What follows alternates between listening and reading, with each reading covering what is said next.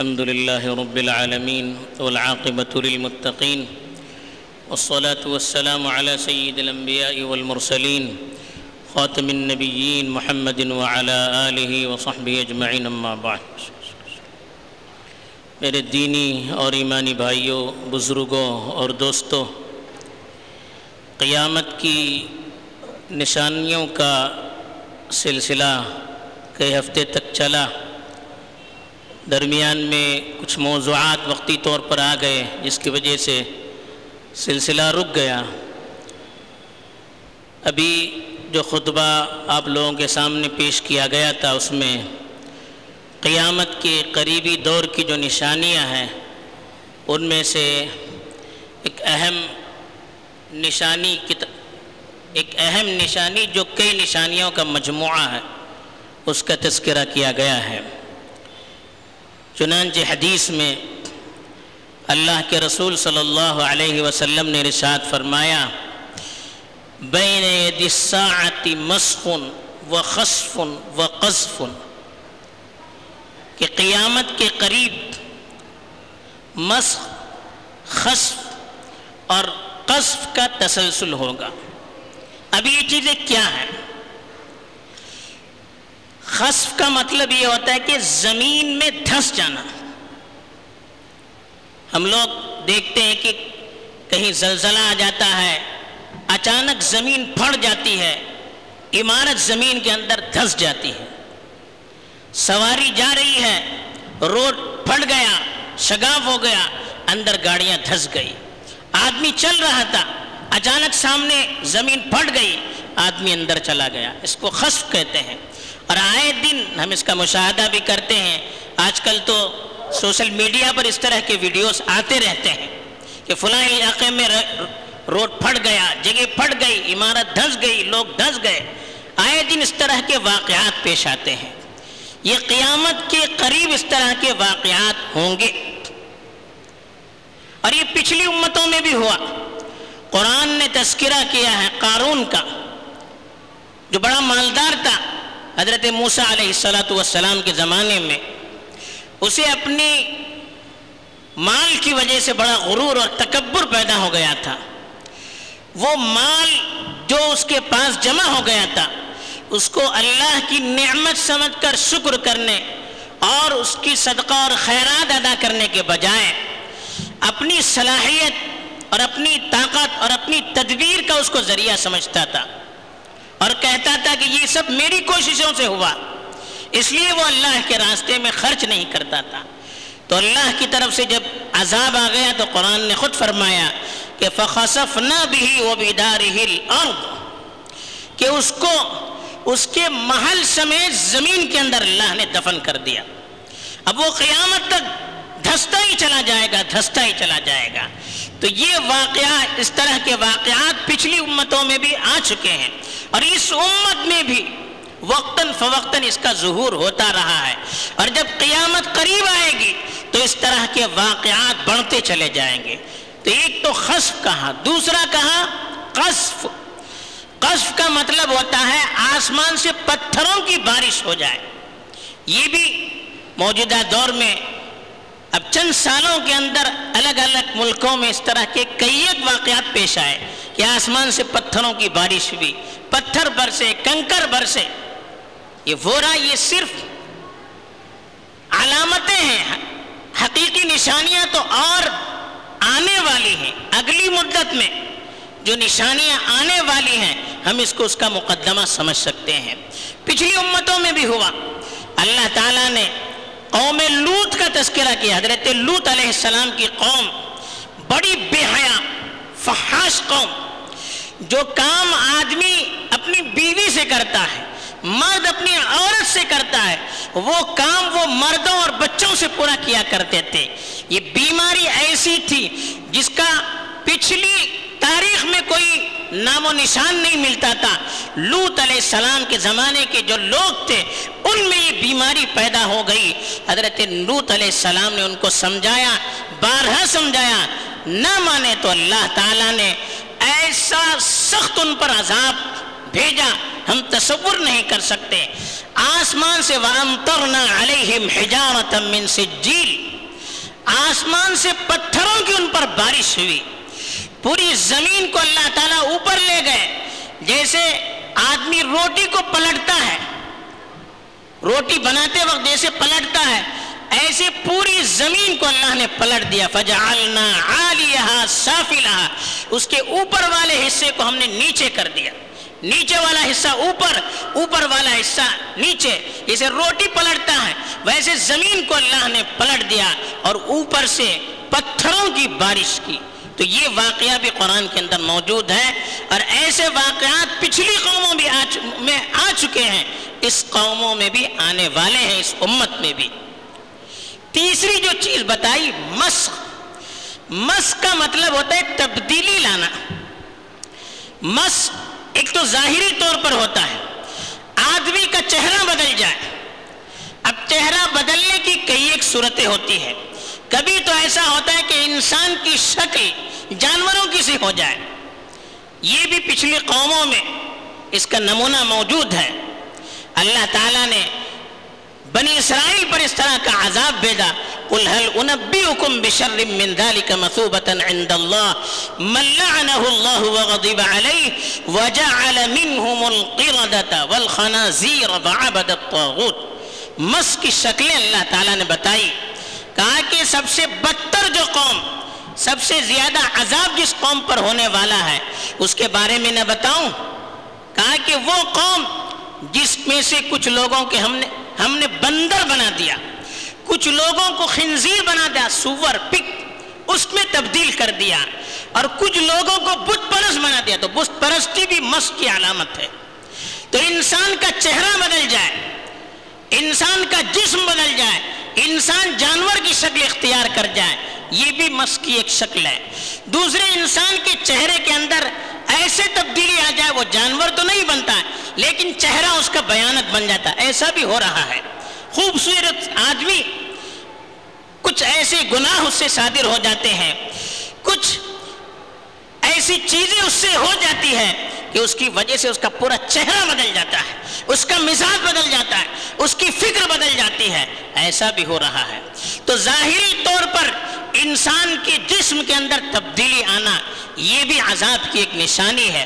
اور دوسرے معنوی طور پر، اندرونی طور پر انسان کا مزاج بدل جائے، انسان کی فکر بدل جائے، انسان کی طبیعت بدل جائے، انسان کے خیالات بدل جائے۔ انسان غلط چیزوں کے اندر ملوث ہو جائے، یہ بھی مس کی ایک شکل ہے۔ جیسے کہا وعبدت طاغوت بت پرستی میں مبتلا کر دیا اللہ نے ان کو۔ تو یہ بھی مس کی ایک علامت ہے، معنوی طور پر مس کی علامت ہے۔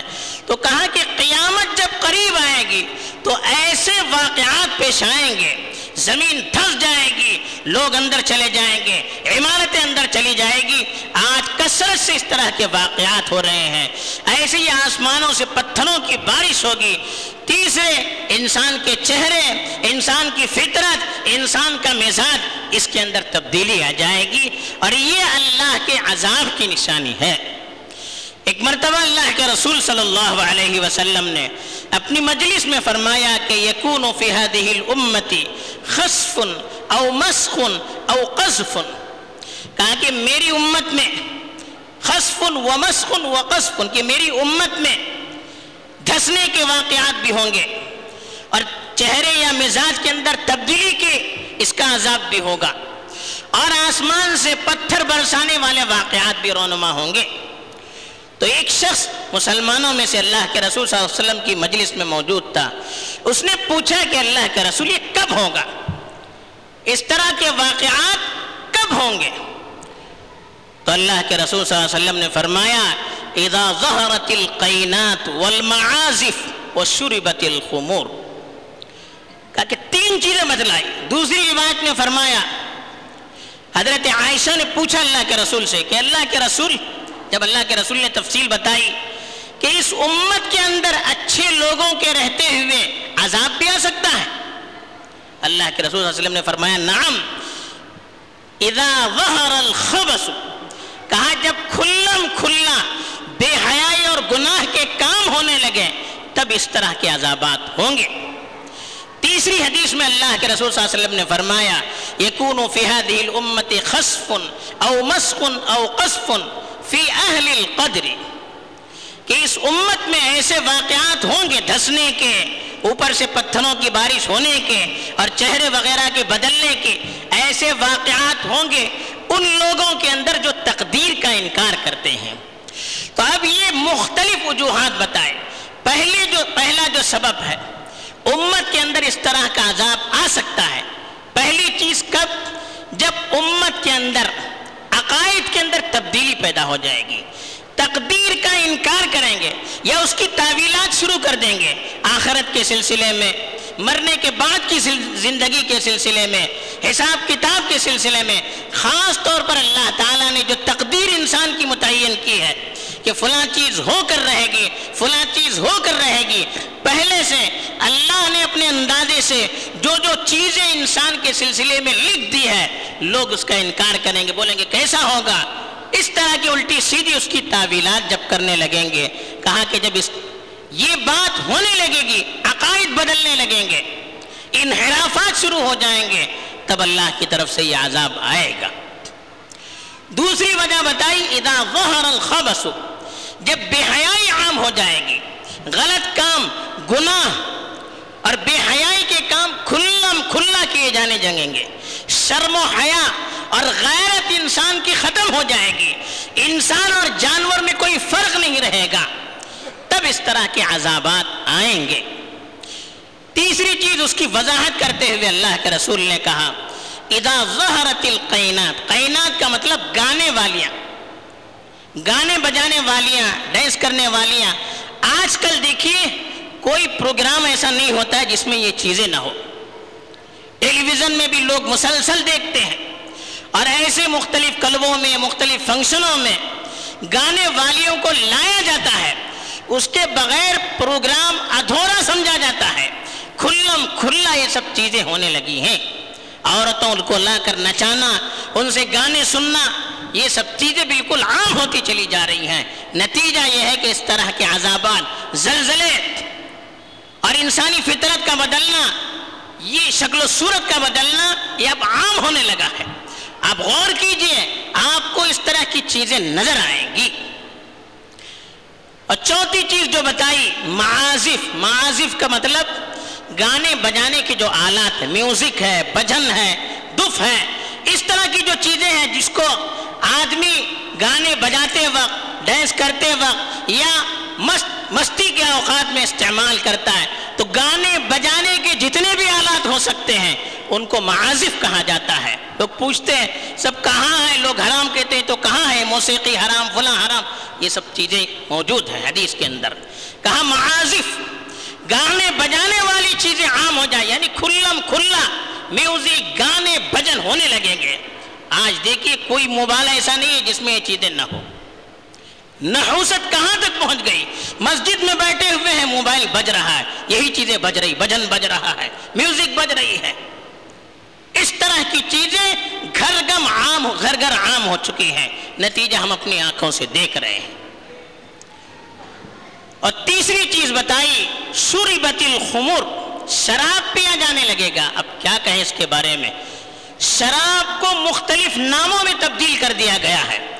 چیز وہی ہے، نشہ جس کے اندر آئے وہ سب شراب، چاہے نام اس کا کچھ بھی ہو۔ یہاں تک فرمایا، ما اسکر فقلیل حرام۔ ایسی چیز جس کے زیادہ پینے سے نشہ آتا ہے، تھوڑا پینے سے نشہ نہیں آتا، کہا وہ بھی حرام۔ آپ اس کو شراب کہیے یا دوسرا کوئی نام لیجیے اس کو ساری چیزیں خمر کے اندر، شراب کے اندر جائز داخل ہیں۔ کہا کھلم کھلا جب شراب پی جائے گی، تب یہ اللہ کا عذاب اس طرح سے آنے لگے گا۔ اب کیا کہا جائے؟ اچھے اچھے گھرانوں کے اندر اب یہ بیماری پیدا ہو گئی ہے۔ دعوتوں کے اندر دھڑلنے سے شراب پی رہے ہیں۔ مسلمان بھی ہیں، غیر مسلم ہے کوئی فرق نہیں ہے۔ پہلے تو غیر مسلم یہ سمجھتے تھے کہ مسلمان شراب نہیں پیتے ہیں، لیکن آج افسوس کے ساتھ کہنا پڑتا ہے شرم آتی ہے زبان پر یہ الفاظ لانے کے لیے کہ مسلمان ان کی غیرت کہاں تک چلی گئی؟ بلکہ یہ بھی انسانی فطرت کے، انسانی مزاج کے بدلنے کی ایک نشانی ہے، انسانی سوچ کے، انسانی فکر کے بدلنے کی ایک نشانی ہے جس کو مست کہا گیا، تبدیلی کہا گیا۔ اس کی ایک نشانی ہے۔ اب یہ طرح کی چیزیں عام ہو چکی ہیں، بلکہ بعض روایات میں آیا ہے، جب مرد ریشمی کپڑے پہننے لگے گا، تب بھی اس طرح کے عذابات آئیں گے۔